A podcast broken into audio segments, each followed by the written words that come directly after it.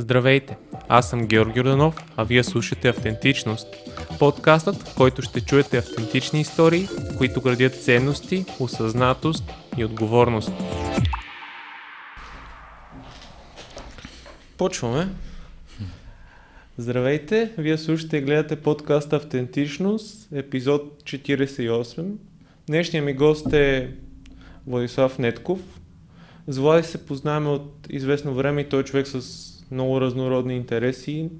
Той се занимава с стендъп, импровизационен театър, пее в хор и ние с него се запознахме покрай една група, свързана с така, личностно развитие и работа върху а, психотерапевтична работа, където го води Елена, където я води Елена Николова. Здрасти, Води, как си?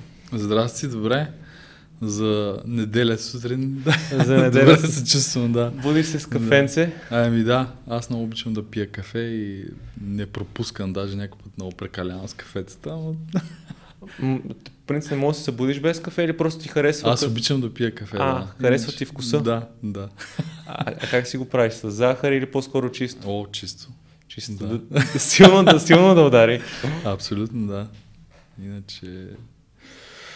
Добре се чувствам, да, в кондиция. Кондиция, да. Е, ти, така. ние преди да започнем си поговорихме нещо, което ти наскоро ми сподели за това, че се почна да следиш калории, да се, да се грижи за, за фитнеса, като цяло за, за здравето си, тази гледна точка. Как се отразява това да, да спазваш този начин на, на хранене? Ами аз в началото много си мислех, че да, да следя калории ще е много затормозяващо, обаче се оказа всъщност, че не е, не е толкова трудно, особено аз ползвам едно приложение, диетичен калкулатор, в mm-hmm. който си въвеждам храните, които приемам и съответно те, и грамажа и съответно ми изчислява колко са калориите. И по този начин всъщност аз разбрах колко много излишна храна приемам без да, без да има нужда. И а, резултата въобще не закъснява, може би за може би още първите два месеца имах супер голям резултат. Примерно 4 кг може би свалих за около два месеца тотал някъде в момента 8 кг съм свалил от преди това. И най-интересното е, че нали, а, хората ми казват, ма ти нали тренираш. И аз казвам, аз тренирам, обаче а, може би 80-90% от резултата е от храненето се, се оказва. Видимия резултат, да, да. да видиш реално това, което си изградил като мускулатура по-явно е определено mm. е свързано с храненето. И мен много ми допада, аз много се радвам на резултата, защото така се чувствам още по-лек и по-енергичен, по- по-гъвкав, ако щеш. Така. С колко пъти тренираш седмично?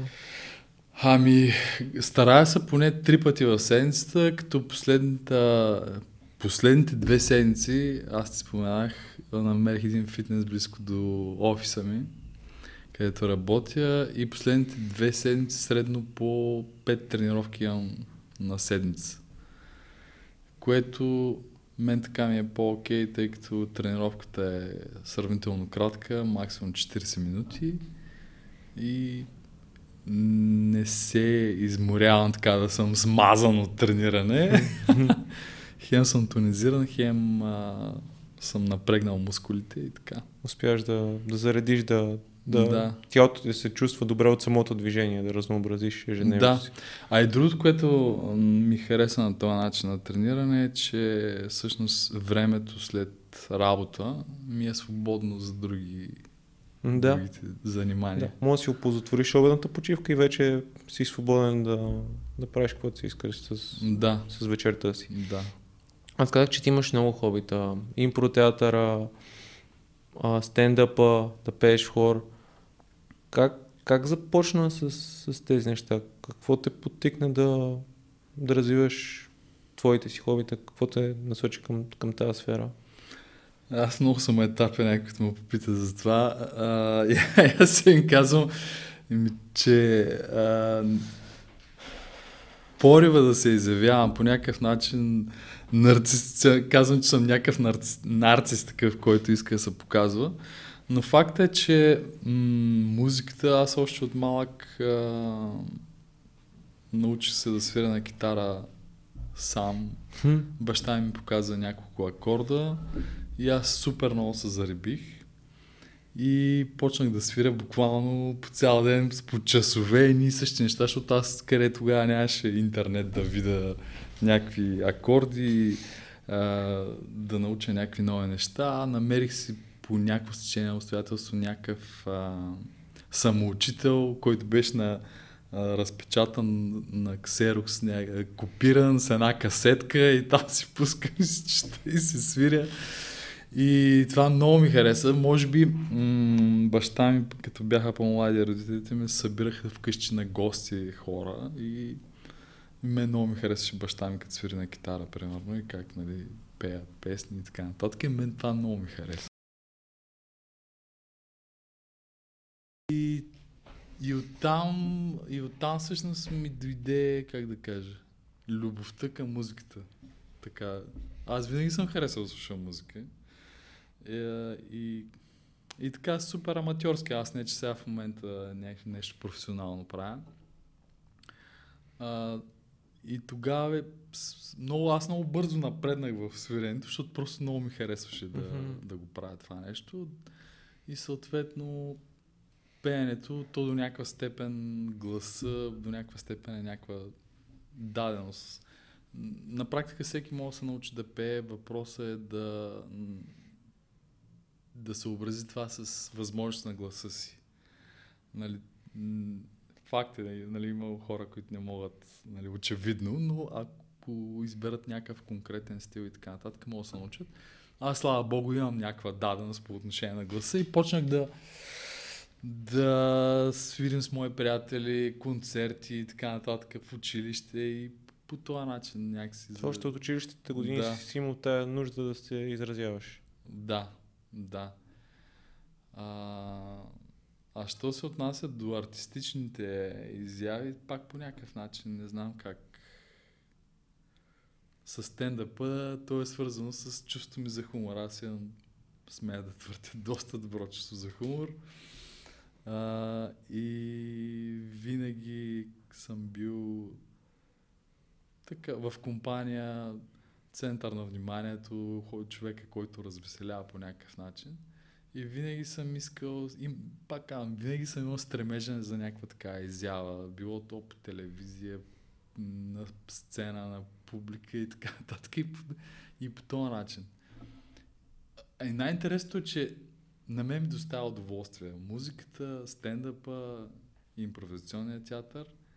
И аз го правя най-вече заради не само заради нарцисизма ми, ами и заради самата, самата тръпка, самото усещане.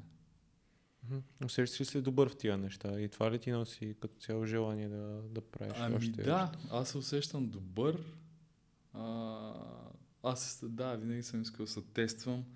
Даже ако говорим за музиката, м- бях се записал да участвам в Гласа на България преди няколко години. Аз не очаквах да, бъда, да ме допуснат до кастингите на тъмно, но стигнах до там. Мгм. Е, съответно, никой не се обърна, но пък а, Какво изпя? добро. Моля? Какво изпя? А, на Камен Воденчаров, ала нямаш мен. Аха. А, тя е доста стара песен, която много ми харесва. Въпросът е, че дадах си сметка, а, щом бяха ме избрали от там, примерно те ми казаха, явили са хиляди нали, хора на предварителния кастинг и само 120 човека, мисля, че бяха са тия, които отиват на кастингите на тъмно. И, и аз си викам, окей, значи има нещо, става, получават се нещата. И ти как реагира като, като не те избраха? Имаш ли някакво такова усещане в себе си за провал или по-скоро знаеш, че това е опит, който искаш да, искаш да направиш? Разочарование, да, имаше в някаква степен, но по-голямо беше усещането наистина, че това е някакъв опит, че съм опитал. Все пак, а, пак е, как да кажа, някакво признание, че съм стигнал до там, макар че то е съвсем, то е на първи етап на практика на, на шоуто. А, другото нещо, което си дава сметка е, че всъщност а, журито, примерно, там е от 4 човека. Mm-hmm. И те решават. Те имат право да решават, те затова са там. А, и на практика, да, те са големи професионалисти и така нататък, но на практика това дали си добър или не се определя от 4 човека на практика. А всъщност може да се окаже, че много повече хора а, ти казват да и се обръщат, нали, чисто формално на твоето пеене. Така че не съм... А, чувствам се окей okay за това. Да, имаше нали, първоначално разочарование, но в крайна сметка това е субективен избор на хората, които решават. Да. Аз и доколкото знам, в такъв тип големи реалити, те си търсят определен тип хора. Тоест, те определен тип личности, които да, да са в отбора им.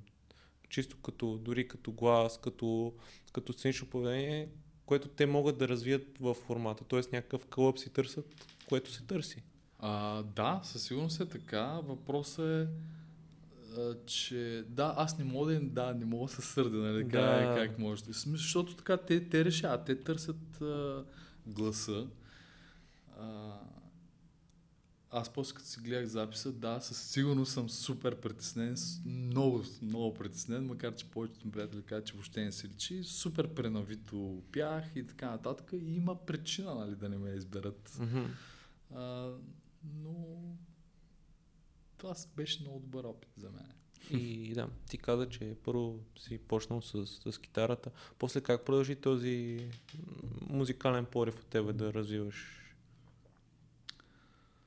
Ами музикалния порив аз много дълго време, след като завърших училище, не съм се занимавал така активно.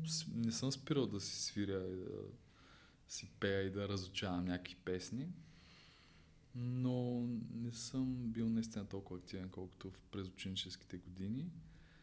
И преди няколко години, сега вече не си спомням, 4-5 може би, вече станаха, започнах да пея в хор.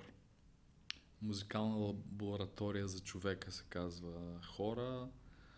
майстро Йордан Камджалов и Майя Василева са диригенти там в хората, с които работим.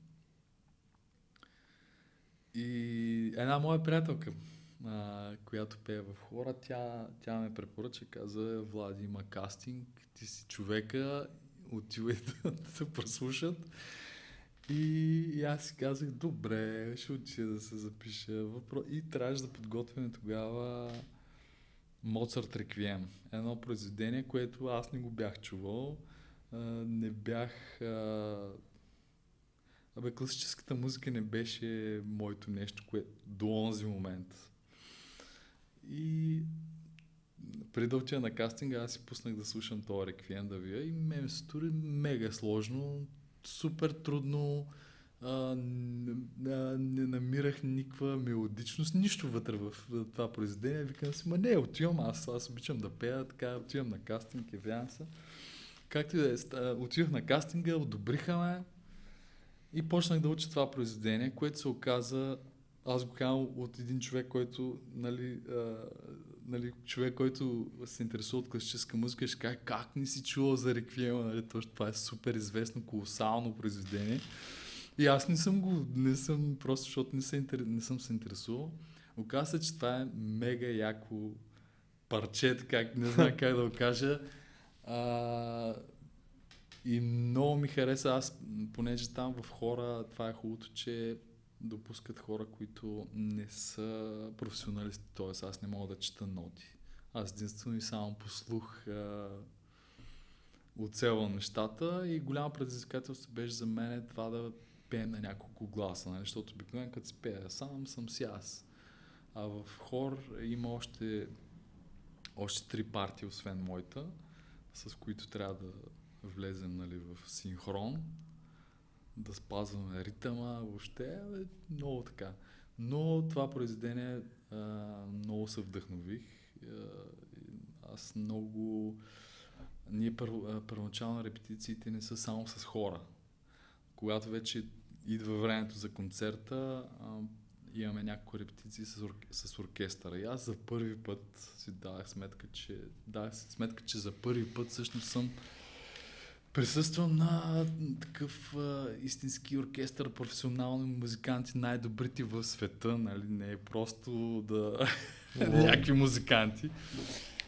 И а, когато направихме първата репетиция, аз супер много се развълнувах. Защото ти чуеш там контрабаси, цигулки. А, е страшно. И просто една такава вибрация, една хармония. И аз направо сърцето ми ще из... сърцето ми ще, из... ще избухне. Викам си, аз как ще пея, аз не мога. Не знаеш, като нещо като си захласна. Силно развълнуван. Силно развълнуван и то, аз не мога да си поема въздух, викам как ще пея, как ще, ще бе тази работа. И беше много впечатляващо и оттам, и от тогава, нали, всъщност пея в хора. И, и ти как успя да го научиш това произведение, като на Моцарт Реквиема? Беше ли ти... Мисля, то това е било някакво като пречупване за тебе да... Ами научих го наизуст, а, както всички хора го научиха наизуст. А, ми не беше лесно, аз си отделях време и за вкъщи да си репетирам с записи, които съм си правил на репетициите. И така, послух. Въпросът е, че самото произведение, нали, вече като вникнах в целия процес, много ми харесаха всичките му части. То е супер въздействащо, много, много е хубаво.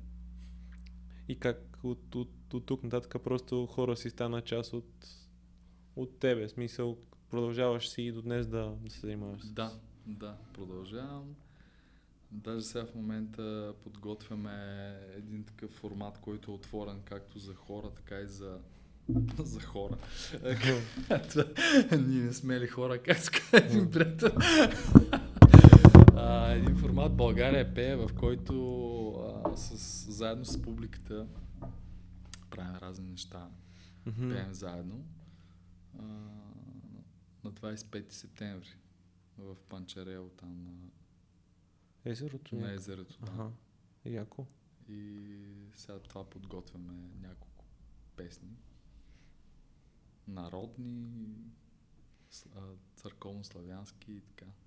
А как беше това да ти го каза, като до сега си пял сам да, да се синхронизираш с други хора и да... О, другото нещо, да. А, това, което а, още самата изява, нали, която аз искам да съм напред, така да съм център на вниманието, което в хора е, там е обратно. Там не трябва да си личи, че там трябва да се слееш с другите и, и, и това, ако се отличаваш, това не е окей okay в хора. Mm-hmm. Тоест, трябва да звучи като едно. И всъщност това е начин по който как да го обясня? Да се смириш и... Да, се, да, точно така, да се смиря, да се съобразя с другите, да чуя другите, да... Много е интересно. И... И всъщност да, аз така го приех, за да си свършиш там работата е точно това, е да, да се слееш с останалите, да влезеш в потока, в цялата хармония, да се впишеш и да не стърчиш един вид като глас. да станеш част от един отбор. Да, да. Много, много интересно и, и силно си било предизвикателно за тебе да, да, се, да се пречупиш под, под тази форма. На, наистина много голямо предизвикателство и тогава концерта и повечето ни концерти са в така в зала България, където е... Тоест вие, мисъл, вие пред тук колко е била най-голямата публика, например, пред която сте пред 4-5 хиляди? Най-голямата публика мисля, че беше в амфитеатъра, в античния театър в Пловдив. Ага. Просто защото там позволява пространството, иначе а, да, там може би 3000 човека са били. И какво, какво е усещането? Ми, много, това е много яко, че примерно специално в Пловдив а, ние се чувстваме там като рок звезди, защото а, то пак такъв беше свободен формат, в който ние изпяхме няколко песни и после имаше с публиката интеракция през цялото време. И ние слязахме от сцената и свърши, нали, шоуто. И ние започнахме да си правим снимки отзад, да си говорим някакви неща, така нататък. И по едно време нещо се умълчахме и чуваме, че публиката пее. Ма това вече са минали примерно 10-15 минути, откакто ние сме си тръгнали от сцената. Mm-hmm. И тогава маестро Камджелов казва, има хора на, още на публиката, а на, на, сцена, на, на трибуните, дайте да излизаме, нали. И ние излязохме и продължихме още известно време. Беше много яко. Просто... Било е велик момент. Да, да. А с импровизационния театър как започна? Импровизационният театър, между другото, ми го препоръча Елена. Аха. А, и то беше, мисля, че беше свързано точно с а, това да тренирам по някакъв начин спонтанността си, автентичността си и така нататък. Тези неща. И тя ми го препоръча и, и аз веднага потърсих нали, контакти, Шизи импротеатър там в там се изявявам като импро-комедиант, така да наречем. Макар, че импровизационният театър не е само комедия. И да, там се записах и започнах, там беше много интересно. Там интересното е, пак, там пак е същото, че там пак не трябва да си ти номер едно. Mm-hmm. Там пак си в а, група, в тандем а, и там се търси партнирането с другия човек. Импровизационният театър, а, тъй като импровизационният театър там няма сценарий, всичко става на момента. Никога едно представление не е едно и също. А, всичко е абсолютно различно и там е много важно партнирането с другия с човека, с който играеш или хората, с които играеш. Основният принцип на импровизационния театър е да казваш да на това, което се случва и да продължаваш напред. Там е, това е подкрепенето на идеите, които се раждат в момента. И именно това е спонтанността, нали, което Елена ми препоръча за спонтанността и за автентичността. И в общи линии, да. И, а, другото, което учи импровизационния театър, още в, първите, в първото ниво, в което стартирах, е да потиснеш вътрешния критик. Защото нали, ние се си мислим, че трябва да измислим нещо оригинално, че трябва да нещо изключително да кажем, да изиграем и да направим, а също се оказва, че това всъщност ни спира да действаме в импровизационния театър трябва да действаш. Mm-hmm. И каквото кажеш, това е. То това е вярното. То това е в, в момента. И тъй като всички спазваме принципа на да и, партньора, който след тебе, той ще подкрепи. Ти няма как да сбъркаш на практика. И това, това е другото нещо, на което учи импровизационния театър, точно да, да потиснем вътрешния критик. Също то се оказва, че най-очевидните неща, те са най-интересни, най-забавни. Тоест, нещата, които бе, хората те очакват да ги чуят. И когато не ги чуят, те малко се разочароват по някакъв начин. Се ли за пример, който може да дадеш?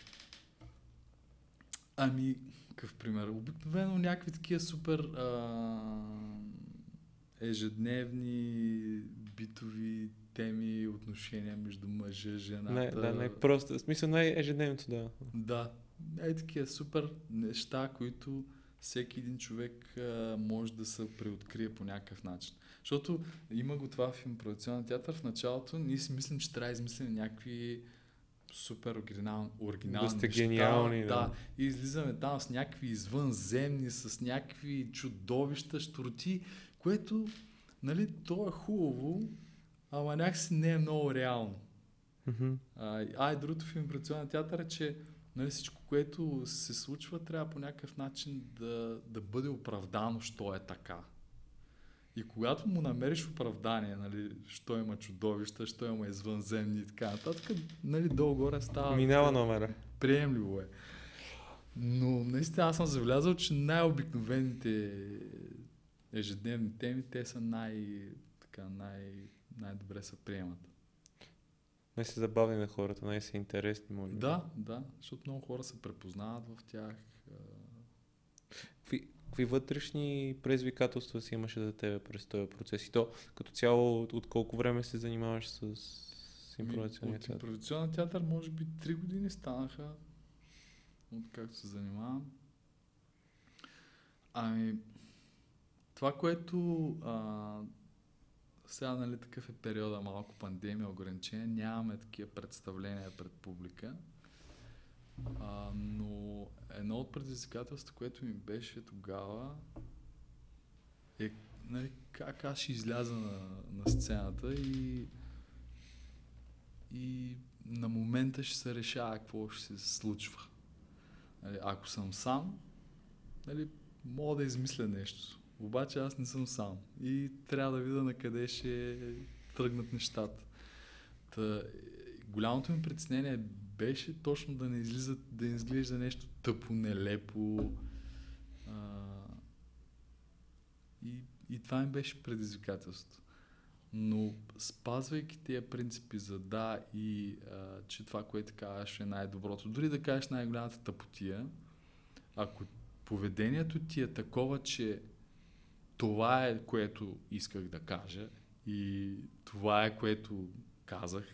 И смисъл тогава няма, няма грешка. Смисъл... Ако си уверен. Да, точно. Ако си уверен и поддържаш това, което правиш, нали, го така интензивно го правиш. Интензивно си тъп, интензивно нелеп и така Си натискаш на твоето. Да, се натискаш, тогава нещата изглеждат че нали, хората го възприемат, еме, то така трябва Ето, да, то си е така. Но да. всъщност това всъщност е трудно пак. Да, то аз, да се направи. Аз се замислих точно, нали, като го каза, точно, че нямаш ясен план и, и, и, и аз такъв си изпитах този вътрешния дискомфорт, ако съм на тази ситуация, какво ще правя, ако нямаш нали, сценарий. И, и затова се опитвам подкаста да е свободен, т.е. Mm. Да, не, да нямам сценарий, примерно сега ще ти задам тия, тия и тия въпроси. Mm. И да се предизвикам да съм точно, както ти кажеш, по-спонтанен, да, защото това е качество, което си развиваш в себе си. Mm-hmm. А, да. Ами, аз, това са нещата, които е, и аз откривам и за мен са били предизвикателство. Силно с импровизационния театър, то си е някаква, как да го кажа, идва ми думата наука. Такова течение, което е в а, театър, което е така доста нестандартно. А, тук Златин води групите първо, първоначалното и той е много добър в това да, да покаже на хората какъв е каква е същността на импровизационния театър и какво се цели, какво постигаме и какво, какво може да получим, какво може да дадем. А, и, мен това, което ми харесва в импровизационен театър е, че там нали, нищо, няма, нищо не е еднакво. Нищо не е... и просто всеки път е интересно. Каквото и да правиш. Дори на репетиция, дори да да няма публика, истинско представление, а, всъщност той има публика, тъй като ние така са организирани часовете, че една част от хората от групата играят, другата са публика и то на практика се получава като истинско, истинско представление всеки път. И да, и, и аз в момента се мислям колко е интересно да, да излезеш пред хора, да представяш нещо, което не знаеш как ще се развие. И това да се случва лайв. Тоест, това е още по... Ами, интересно е, че а, м- като задобреем така в групата, то много всъщност е много важно и групата, с която играят. Дори да не, да не сте играли с хората дълго време или за първи, защото някой път става така, че някой, който присъства, може да за първи път да играеш с него. Но когато се спазват принципите на импровизационния театър, няма какво да се обърка. И наистина се получават сцени, представления, които наистина изглеждат супер нагласени. Един път бях поканил майка ми да, да, да гледа импровизационен театър и нали, свърши представлението И тя ми вика, ма ви, той сега ли го измислихте? И аз викам, да. А, не сте го репетирали пред това. И викам, ние сме репетирали как да импровизираме, но, но това, което изиграх тази вечер, не сме го... В смисъл, явно, явно се получава много така органично и да... Естествено. Естествено, истински. Много, много яко. Това е... Определено е... Замислям се колко е важно да се предизвикваш с някакви такива неща, да си излизаш от зоната на комфорт и да научаваш, че имаш възможности, които си нямал никаква представа, че, че са в тебе, като качества, като умения. Да, това е много интересно. И там, да, има да, някаква степен, някаква психология, така. Е много интересно. А към стендъпа как премина? Стендъпа, а, там е малко по друг принципа. Там, нали, принципа е такъв един човек, един микрофон. А, истории, разказани от първо лице, единствено число, като лични. От стендъпа един приятел Оги, Ошо, а, с който стартирахме импровизационния театър. Той каза, че организира Open Mic. Всъщност Open Mic е място, където стендъп комедиантите тренират. Това е начина по който да се подготвиш за евентуално шоу. И той ми каза, ами аз се организирам тук шоа, а такова open майкове правя. И аз му казах, искам да участвам тогава, защото аз много винаги и това много ми е харесало да, да го правя, да разказвам някакви такива истории, скетчове. И, и тогава се явих на такъв open mic. Бях се подготвил една история от професионалния ми живот. И то се стана много добре. Получих много добри обратни връзки като за първи път. И оттам почнах. Почнах да редовно да тренирам в, на open майковете и, и така. така стартирах. Това, това е много интересно, защото като съм слушал и стендъп комици, при повечето началото е по-скоро трагедия, смисъл малко докато се напаснеш. Има ли си тези моменти в като цяло на Open Mic, които не са ти се получавали неща? О, да, имал съм. И, много. как, и как, как реагираш на това нещо? Че, защото това, което съм слушал е, нали, ти си мислиш, че тази смешка в главата ти е забавно, но когато излезе това не е така. Ами да, да. Имал съм много такива случаи. А, еми, малко е да, малко е сконфузно, но когато си подготвен, когато си подготвен със следващата шега, mm-hmm. нали, тогава нещата а, можеш да преодолееш а, това нещо веднага. Защото ако примерно имаш една поредица от шеги, които не стават и никой не реагира, значи не, тогава може наистина да да избомбиш, както, да.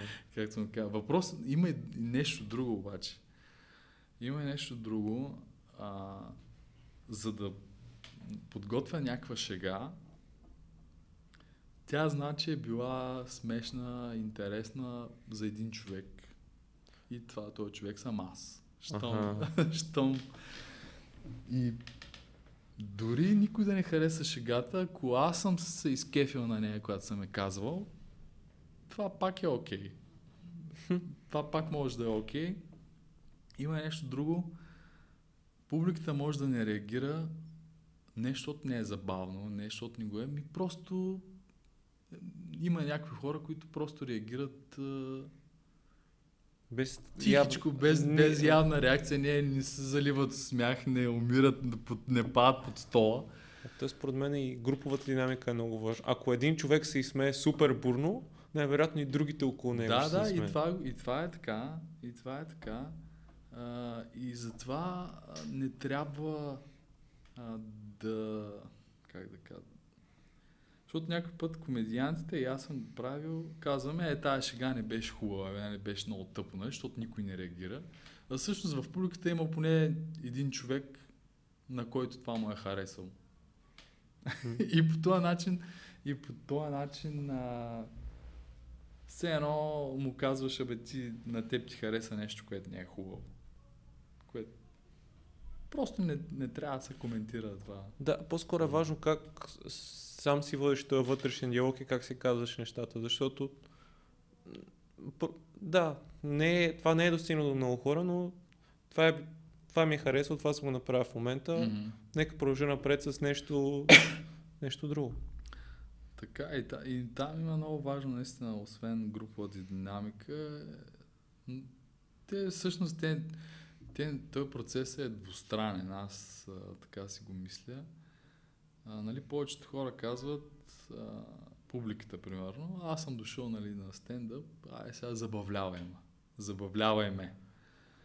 А, комедианта, примерно, аз си казвам, аз си казвам, еми аз съм дошъл, правя най-доброто, сега те нищо не реагират, нали, нищо не се получава. Тук според мен трябва да е двустранна връзката между публиката и комедианта, всеки да поеме своята част от отговорността за забавлението. Нали, когато ти си отишъл на стендъп, на open mic, а, ти трябва да си готов да, да трябва да поемеш твоята част от забавлението. То, тоест да, да си отворен, да си вниманието ти да е насочено към комедията, която се случва на сцената. И това е достатъчно за, от публик, защото нали, едно е някой да седне там да скръсти ръце и да каже, ай сега забавлявам. да. И от друга страна комедианта и той да, да, да е готов да е 100% от себе си, да и въпреки, че няма реакция, публиката не реагира, да не се отказва и да държи до края. Аз много съм скефен на такива комедианти, а, които, нали, няма реакция от публиката. Нищо не се случва. Обаче те не спират. Продължават с същата енергия, с същия патос, въобще не им пука. И това е супер, защото а... Да, да, комедиантите, които са, в смисъл, комедиантите трябва да са, малко трябва да си луди по техния си, по техния си модел. Иначе точно това, което ти каза, ни да се забавляваме, аз мисля, че Влади Въргала първия разказа тази история. Него, нали, постоянно за вицовете разказва, mm-hmm. който го види. Някой човек е така, разкажи ми смешка, разкажи ми смешка и той казва, ти като видиш Кобрат Полев, кажеш му, подари ми един напъркът. Да, да. Не му кажеш. Мисля, това, че човек се има някакво представление, не значи, че той е длъжен да направи всичко и да те забавлява постоянно. И постоянно, да. Така, да. Така, даже аз забелязах, че откакто се занимавам с стендъп, някакси а, сякаш се едно си пазя енергията за сцената. Пазя си забавлението за там, където е нужно. Да, да, сякаш... А... Даже хора са ми казвали, ама как ти правиш стендъп, ти си толкова тих, нали, не се обащаш. И аз, и аз си, си дах сметка, че явно, защото преди не е било така, нали, се, напред, давай, тук да забавляваме, да се изявявам, нали, в компания като сме. А, и съм си дах сметка, че някакси съм по-така сега в а, живота извън сцената, така да го наречем, по-обран. Да, а как си, как подготвяш шегите си? Как, как, как се подготвяш за едно шоу? Пишеш ли, мислиш ли ги, споделяш ли ги с хора, за да видиш обратна връзка? А, това с поделянето на хора към момента не съм го правил. Правил съм го може би само веднъж. Да го споделя преди да, да го да го пусна, така официално да го наречем. Начина по кой, иначе начина по който ги правя, пиша и нещо ако в а, ежедневието ми направи впечатление, а, някаква ежедневна ситуация, която мога да я представя по забавен начин. А, просто такъв е, такъв е начина. Много често стендъпа, поне и комедианти, и мои шеги са някаква обикновена ситуация, която я разглеждаш от а, комична гледна точка. Тоест, примерно, някой влиза да си купи нещо в някакъв магазин и там продавача е някакъв разсеян и примерно тя интеракцията с продавача примерно става за две минути примерно. Въпросът е, че ти можеш да вкараш вътре какво става в мислите на продавача, в твоите мисли, какво се е случило и така нататък. И това е супер, да е супер забавно да стане. М- писа... Напоследък си давам а, време да пиша някакви неща. Тоест, казвам си, сега днеска 30 минути ще пробвам да генерирам някакви идеи за шеги. А, това понякога е доста демотивиращо, защото нали, то не можеш а, всеки ден, всеки път като седнеш да генерираш нещо оригинално и хубаво. Но пък а, отделяйки това време, това ме вкарва в този процес да генерирам някакви mm-hmm. идеи, шеги. И това е достатъчно, защото ако аз успея да напиша примерно 10 неща, може нищо да не става от тях. А, ако след, обаче следващия път да стане. Да. Или от тия 10, примерно едно да стане долу-горе. Или ти дори да го развиеш като първоначално, да го напишеш, после с времето може да се върнеш към него и да си го развиеш в времето. Точно така, много често се случва. Примерно аз имам няколко тетрадки и вътре си пише разни работи и примерно след време, като ги отворя, о, ма то това тук сега може да стане еди как си, еди така си. Така че това в крайна сметка дори да на пръв поглед да изглежда безполезно, а, в крайна сметка се оказва, че има полза от това. Да, а на тебе кои теми са ти интересни в стендъпа?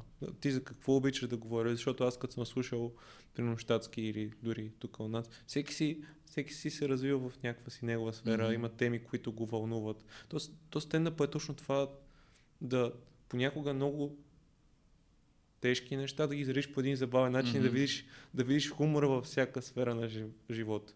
И, mm-hmm. и, и, да, и дори да кажеш нещо, което през хумор, което никой не се осмелява да го каже по такъв начин. Много е интересно. Да, е това също е интересно. Ами, темите, за които аз а, разказвам, то в началото беше много така, когато започвах, беше много хаотично, а, се, си мислех, че нали, ако говоря за секс и някакви такива неща, това ще е забавно. То е забавно, обаче е, как да кажа, изтъркано е. А, или, или трябва да е по такъв начин оригинален много, за да е някакво откритие, или не знам, просто е трудно.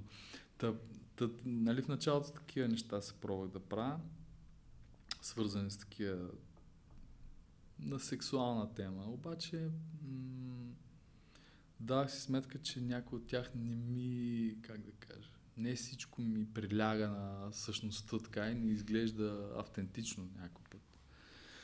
А, и това, което открих, а, че работи и на мен, и аз се вписвам много добре, неща, които са свързани с моето детство, примерно. Mm-hmm. Някакви такива истории, как аз съм възприемал света тогава, какво ми се е случвало, от, от друга гледна точка е, че пък аз съм израснал в едно супер различно време от сегашното и примерно правейки съпоставка с времето, когато съм израснал и сега как израстват, примерно, растат децата. други теми, които са взаимоотношението между мъже и жената, нали, през мои лични истории, mm-hmm. които са ми се случили. Аз много... А, другото нещо, което много обичам е играта на думи. А, и всъщност аз много го подценях това нещо и си бях написал някакви такива шеги, свързани с играта на думи. И така прашастваха, така го кажем, и докато ден викаме, няма, ще ги пробвам сега. И то се оказа много яко, много се изкефиха хората. Той на мен ми харесват, но си мислих сега, кой ще го хареса това нещо, кой ще му се смее. И се оказа много добре. Това си играта на думи. Та в общини това е. Аз а, не, съм, не съм много продуктивен а, по отношение на шегите си, дана сметка. Но пък, а, така като почнах да се интересувам от стендъп, разбрах, че всъщност да си подготвиш някакъв материал, който примерно един час, а, обикновено големите комедианти в Штатите, където нали, всъщност се, се е зародил стендъпа, всъщност са нужни години, за да се направиш един такъв О. материал. Да, те го наричат, нали, спешъл, Да, точно. който така. е, например, ние в момента може да го видиш в Netflix, как, mm-hmm.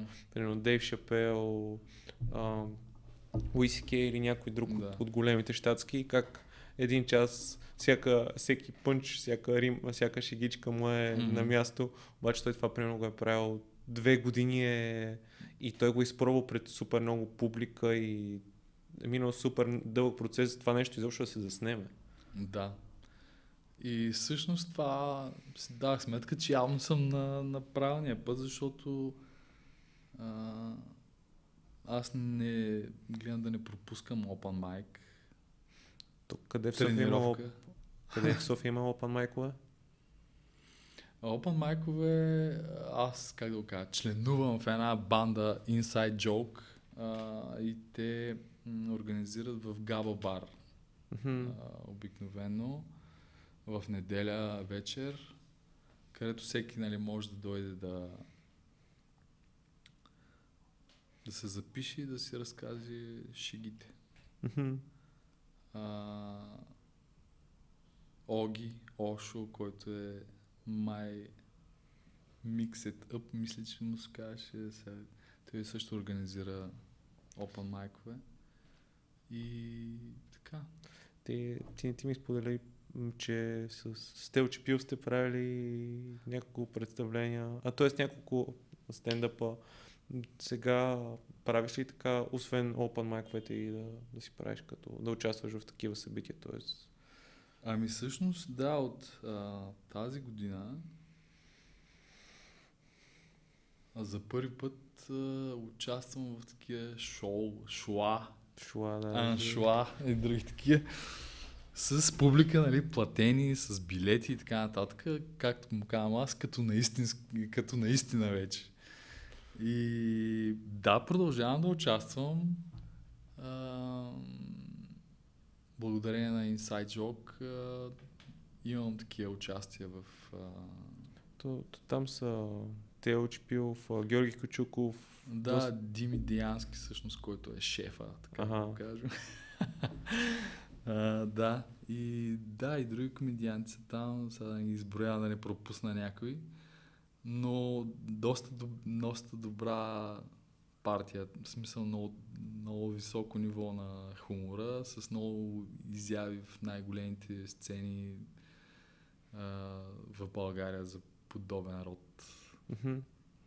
Примерно, къде е в България, ако, ако махнем София, примерно в по-малките градове, как приемат стендъпа? Забавляват ли се? Ако сте ходили някъде, примерно Пловдив, Бургас, Варна или... аз лично нямам много голям опит а, в а, по-малките градове. Единствено в Пазарджик а, преди няколко месеца бяхме с Телче Пилов тогава. Аха. Ами, добре го приеха. Смисъл, по-различно е нали, от Софийската. Някакси хората там, поне на мен, това е моето впечатление. Сега аз не мога да кажа да е миродавно и то все пак това е една вечер само. Някакси са по, как да кажа, по-резервирани, така ми се стори. Мгм. Може би по-други очаквания, не знам. То като цяло хумора си е много специфичен за различните хора и Да, с, на, да. на всеки са му забавни различни работи. Но после като след а, шоуто, като си говоря с няколко човека, те казаха, че много им е харесало, че много са забавлявали. М- може би има, как да кажа, има някакъв глад за подобен род изяви в по-малките градове. Да. И хората наистина има интерес. Защото в Пазарджик беше в най-отпускарския сезон, в най-голямата жега и въпреки това имаше доста хора, които си дошли, купили си билети Според мен, може би ние тук сме се разглезли в София малко, че има прекалено много забавление. Ти в един момент се чуеш на какво да отидеш, докато в някой по-малък град нищо не се случва в един момент и всяка, всяка така глътка въздух е много приятна. Да, да. Има, има го това нещо. къде може да им предстоят ли някакви неща сега, където хората могат да те гледат, да, да чуят чегитите и да се позабавляват? Ами на 28 септември в а, кино Кабана Мгм. а, ще участвам в формата София срещу провинция. Това е един формат от години, мисля, че го играят колегите от Inside Joke и аз имах честа при няколко месеца за първи път аз да участвам. А, и там е много интересно, тъй като там примерно ние сме 6 комедианта, трима от провинцията, трима от столицата и всеки си разказва своята гледна точка за от, от там, откъдето е. Как... и идеята е да, да, да е като някакъв сблъсък такъв на, как да го кажа, на културите, на спецификата на, на, на столицата и на провинцията. И естествено е много забавно, нали, тук не става въпрос за някакъв конфликт, за нещо такова, просто е а, да. То, то принцип в тия по-артистични среди понякога нали, те, така наречените бифове, все едно леки М. връжди са много, много интересен принцип за между... То, то това е то конфликт си нали, направен за да е забавно, но Да, да. със сигурност ще е много, много интересно. Ще оставя линк към... Ще да им пратиш линк към събитието, да остава да, Да. хората да, да видят. А, нещо друго, което ми е интересно, ти как, защото ние се запозна- запознахме покрай Елена, ти как реши да, да се насочиш към, към това, да ходиш на психотерапия, да, да искаш да развиваш себе си в, в тази сфера, което те подтикна? А това, което ме подтикна, а, всъщност бяха м, лични, а, отношенията ми с другия пол. Тоест, Аха. а, да, сега, как се казва, връзката ми с жените. Връзките. да. Да, и ами имах някои неуспешни връзки. А, последната така доста драматично беше за мене. И аз си казах, бе, явно нещо не ми е наред. Нещо в мен има нещо, което трябва да да поработя върху него. И то интересно беше тогава. Аз не знаех как да постъпя на практика, но идеята ми беше наистина да потърся така някаква психологическа помощ. И тогава аз го направих като, като кастинг. Намерих в интернет няколко психотерапевта. Написах им по един имейл а, с това какъв ми е казуса, какъв ми е случая, нали? И какво може да направим по въпроса. И така, Елена откликна, така най-ми хареса нейния отговор Мгм. от всичко, което тя ме покани, нали, да пробвам при нея една такава сесия, как да видя какво се случва, как се работи и така нататък. И всъщност аз започнах работата си с нея по повод на връзките, но всъщност се оказа, че то връзките е само как, Следствието. следствието да, от някакви други неща, които се случват в съзнанието, подсъзнанието. И всъщност е, мен беше много интересна тая работа. Тя продължава да ми е интересна, тъй като разбрах много неща за себе си. Много механизми, които работят в подсъзнанието, които аз не съм си дала сметка, че правя така. Много е това, как да кажа, хем е сложно, хем е близко до акъла, ако работиш с човек, който знае какво прави, като Елена, примерно, за да ти го изкара така на, на повърхността. да. А, интересно, да. Това е, мен ми хареса също, Елена, този метод на тран, транзакционния анализ. Оказва се, че това е такъв метод, който е много лесен за за прилагане на хора, не професионалисти в тази сфера. Да Тоест, разбираш, да не да е разбира- сложно, а да е да, просто. точно, да, да е просто и да един вид сам да сам да си по някакъв начин да се диагностицира. Смисъл да не диагностицираш, ами да, То понякога да откриваш механизма, дали да, да, да, да си казваш, е това става така, защото еди какво си. А, и там много, много ми хареса транзакционен анализ. Даже аз прочетох няколко книги, свързани с а, това. Аз съм чел само тази голямата книга за транзакционния анализ. Ти какво друго си чел по темата? А, Елена тогава ми препоръча Аз съм добър, ти си добър. Мисля, че така се казваше книгата. Мгм. А, другата книга, която прочетох е Игрите, които хората играят. Мисля, че така се На Ерик казваше. Бърн. Да, Да. той, който е, реално е създател. Същия, който е създател на транзакционен анализ.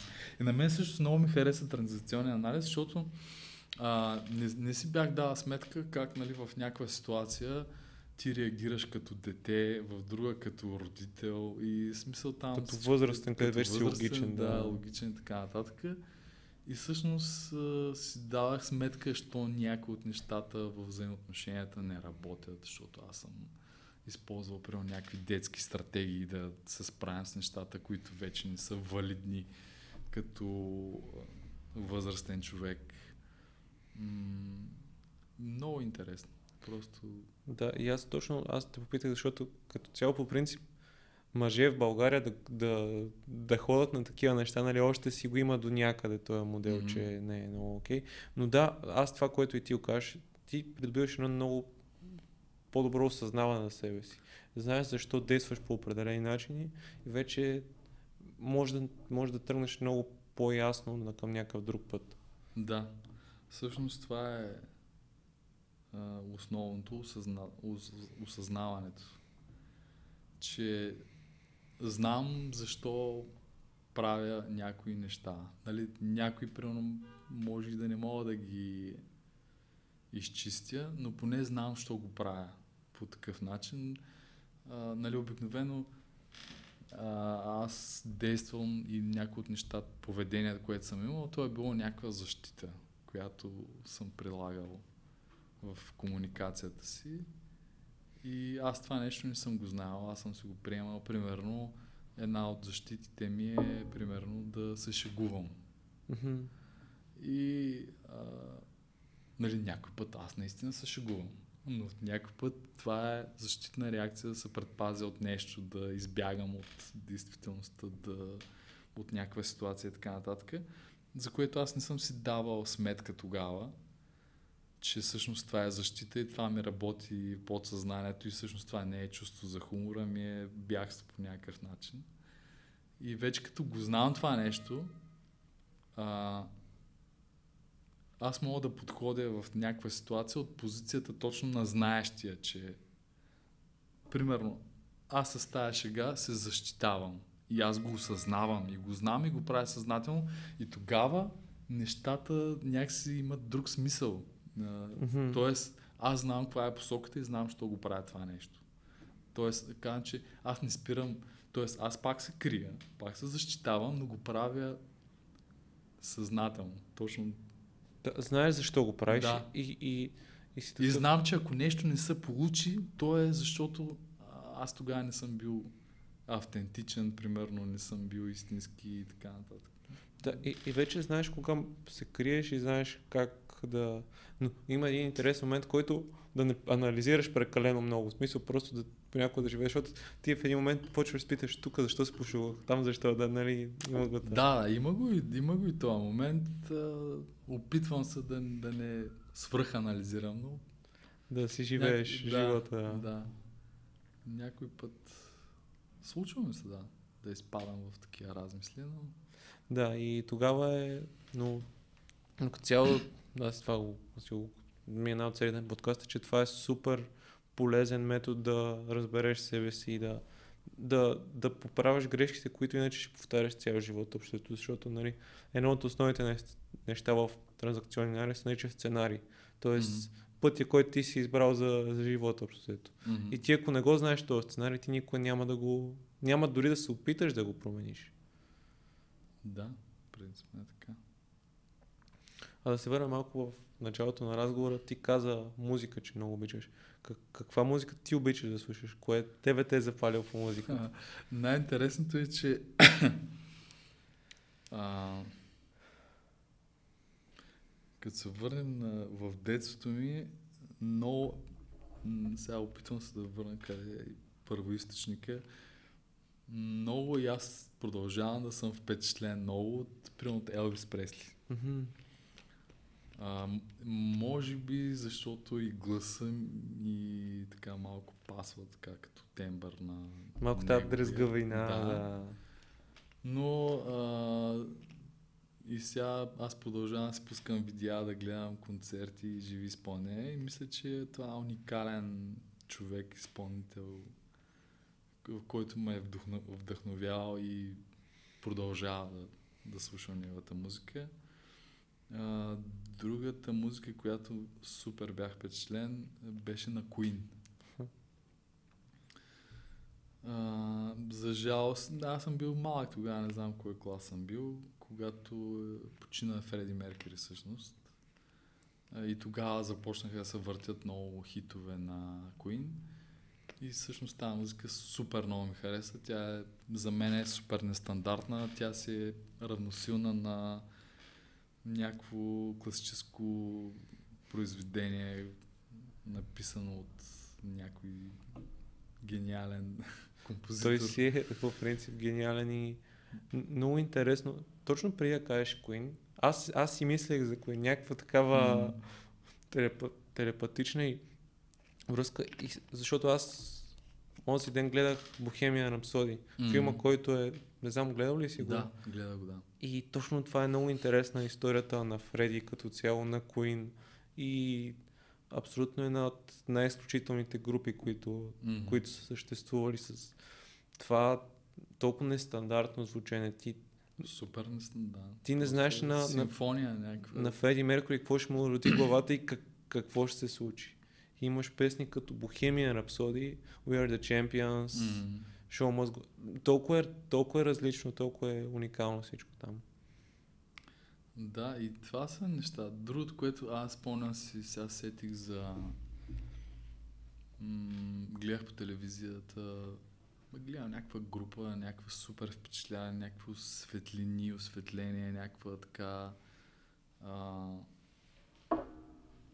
как да го кажа? Някаква депресия строеше.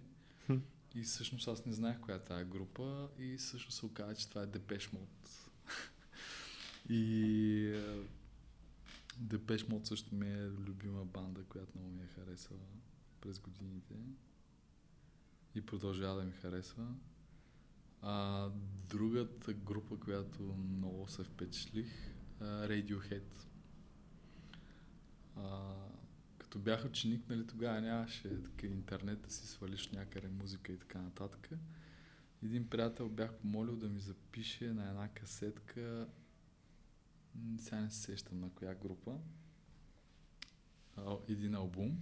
И понеже там касетката сега ти не мога да я захабиш да, да, то да има място ти да не запишеш нещо накрая. И освен албума, който той беше ми записал, понеже имаше място, имало място на касетката, той ми е записал две песни. И а, аз ги слушам тия песни и викам, бре, едната песен много яка. Много ми харесва. И песента се оказва Крип на Radiohead. А, и всъщност от, и аз го питам, бе, човек, каква е тази песен, много е яка, на коя е тази група? И всъщност той ми каза, това е Radiohead, нали? И аз тогава почнах да се интересувам и много се заребих, много ми харесаха. Та, там се получава така дисонанса или как да кажа, противоречието. Аз много обичам да харесвам а, така депресивна музика. Uh, Radiohead, мога да кажа на чисто сърце, че музиката им, поне първите албуми, е тотална депресия, което мен много ми харесва. В Смисъл, Абе, аз дам сметка, не точно депресията, ми музиката, която ми въздейства по някакъв начин. По-меланхолична, може да, би. мел- меланхолична, да. М, И така, това е много. Radiohead е тази бандата, която много ми харесва.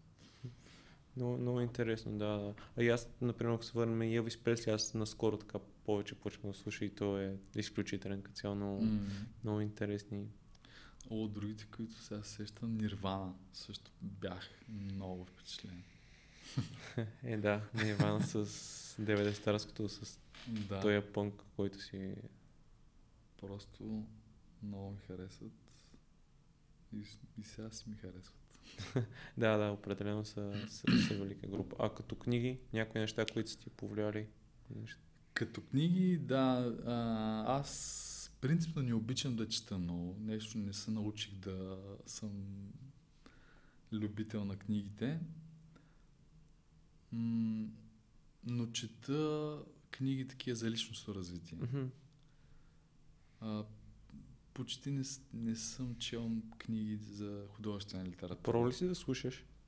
Не, не съм пробвал още да слушам. Мисля, че някакси ще загубя част от съдържанието, ако слушам. Ще се разсейвам. Не знам, според мен е... Така, трябва да пробвам. Да, защото ти се занимаваш с музика като цяло, Мгм. ти е, слухът, слухът ти е развит Мгм. и според мен ще ти е...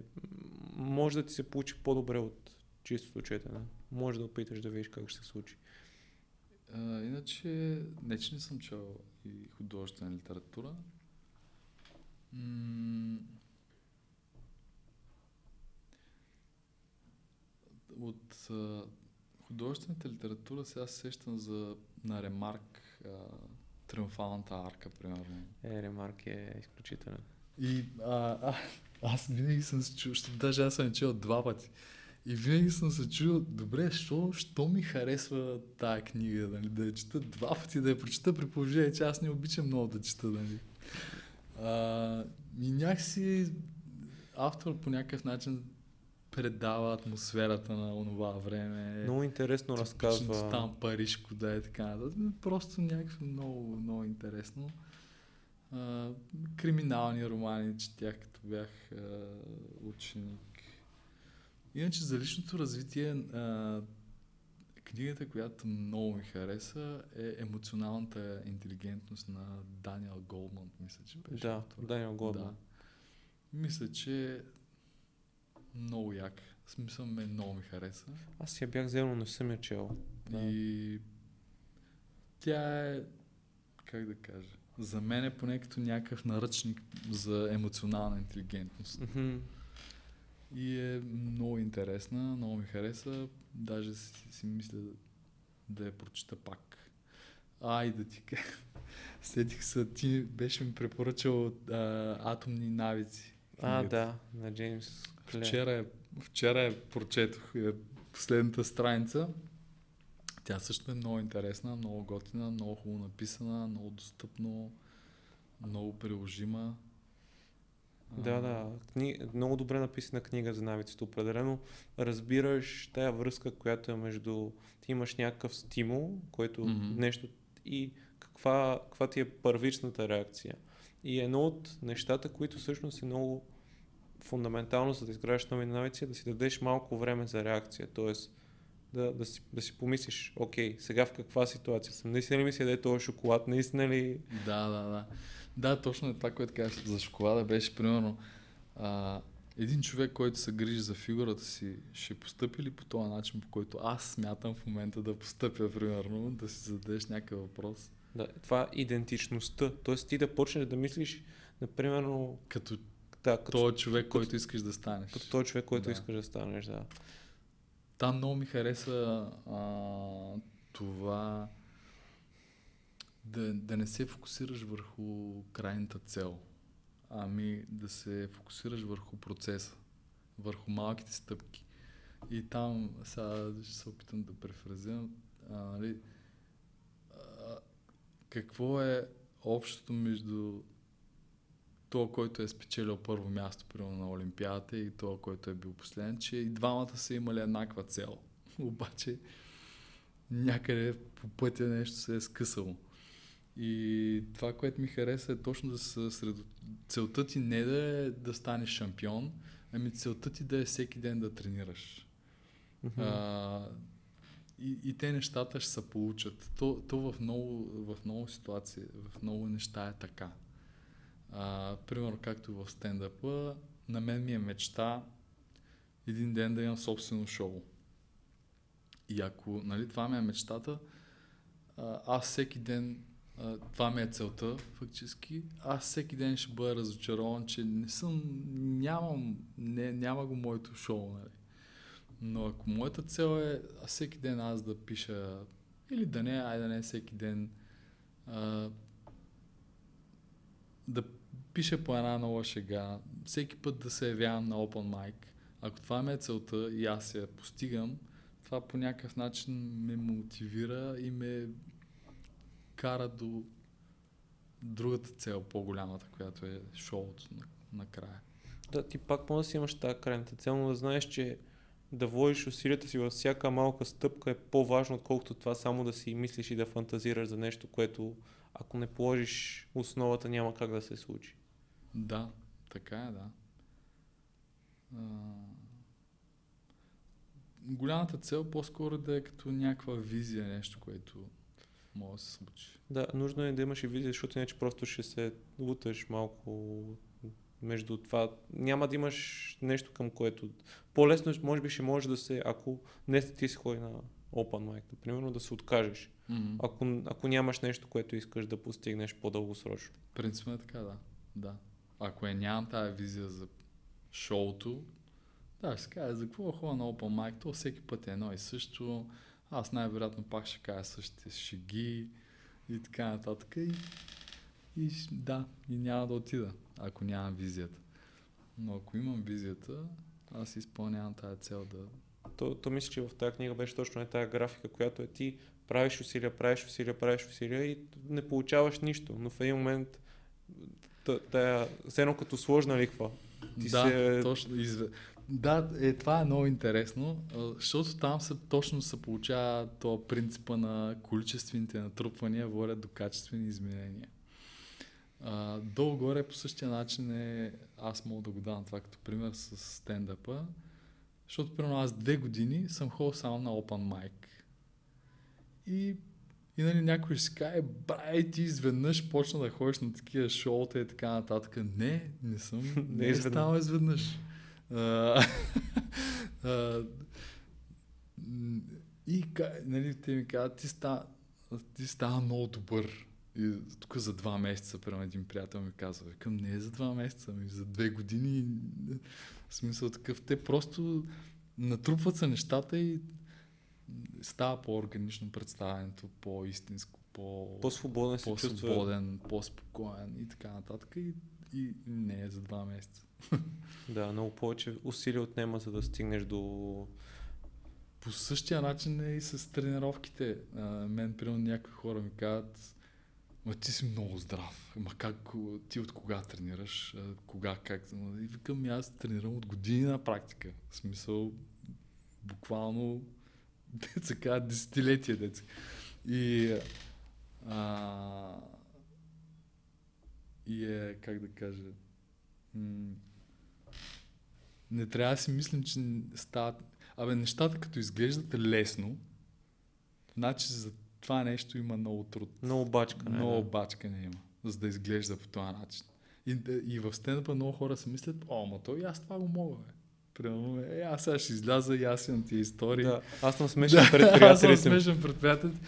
Обаче не, не е същото. В смисъл, за нещо да изглежда, да. Не, стенд, особено за стендъпа, където е смеха е едно от най-специфичните неща. Mm. Тоест, ако не си забавен, веднага почва да изглежда супер нелепо. Да, точно да. Супер нелепо и, и тази граница е, примерно, ако отидеш да вземеш някаква презентация, няма го мисля, ти просто ще си изнесеш фактите и това е. Но ти, mm-hmm. ти си отиш там да забавляваш хората, mm-hmm. което внася едно такова друго напрежение. Да, между другото там границата между смешно и нелепо някакъв път е много тънка. Да, да хората да, да такива... Той какво говори? В смисъл, няма да. ли да се маха? Да, да, така. И това сега като го кажа, защото аз много обичам да се шегувам със себе си, така автоирония.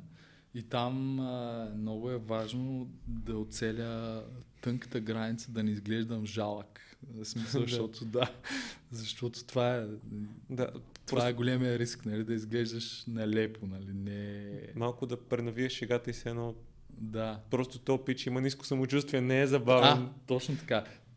Като се, се шегуваш със себе си, точно трябва да го правиш, гледат със самочувствие да го правиш, за да, да. Да. да изглежда, да. И да, да, просто ти на терапевта, ако имаш нужда да... да, да не, не, не. Но да, определено е. И, и то като ги видиш, мисля си всички големи комици, те имат с времето развиват една огромна увереност, защото ти някога споделяш някакви такива неща, които по принцип са неприятни, ги споделяш по някакъв много забавен начин и си успял да, да намериш тази формула. Да, принципно да, някакви такива неща, които са ти недостатък, би, биха те злепоставили по някакъв начин. Точно как ти каза да се надсмееш над себе си. Да. Но когато го правиш, да, от позицията на силен, тогава тогава е смешно, тогава е забавно. Не е жалко, не е Да. нелепо. Да. да, да, защото иначе... е, Да, според мен е, ти, ти в този процес има моменти, които си си прекрачвал, тази граница и сега си по-добър Да, в това да, да, намираш баланс. М. И не важно, че ти носи удоволствие и че, както в началото на разговора каза, ти искаш да си на сцената, искаш да го правиш това нещо. Да, и то това е най-интересното, че аз го правя, защото на мен ми харесва. Да, и ти си намираш начина как да Просто си... ме зарежда, наистина. Много. И ай, другото, много, което ми много ми хареса, аз някой път самия сам много се смея на, на шегите така и на сцената вътрешно. Тебе се забавлява това. Да, да, абсолютно. Някакво Това- като вътрешно такова. То, то, то според мен и това е много важно да, да се получават нещата, защото ти ако, ако сам към себе си изпитваш някакво като това не е много добро или това не е окей, то се усеща тази неувереност, докато ти, М. ако смисъл с- на тебе ти е вътрешно, забавно, смешно и много по-лесно мога да, се, да докоснеш хората с това, което правиш. Мгм. Така е, да. Да, абсолютно. Влади, един от последните въпроси, които задавам на гостите ми е, ако имаш възможност да се срещнеш с пет личности, дали са от сега, от историята, кои, който си, кои биха били те и какво би си говорил с тях? Пет личности. Не знам.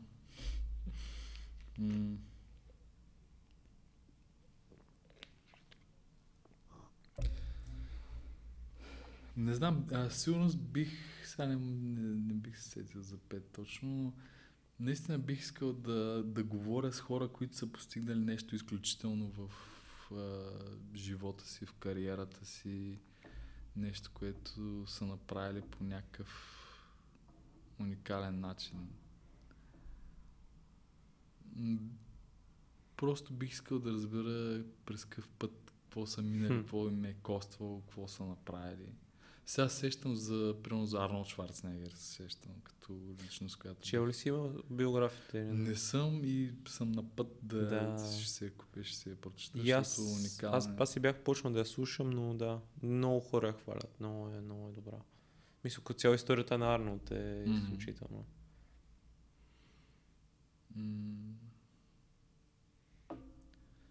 Не знам, други личности. Да, то, да- точно и това, което ти каза, е, ако имаш някой, което така, ако се сещаш някой, който се вдъхновяваш и ти е бил като някаква представа, че искаш да приличаш на този човек, искаш да си поговориш точно, да, да разбереш той как мисли и какво, какво е в главата му, през какви етапи е минал сам той за себе си.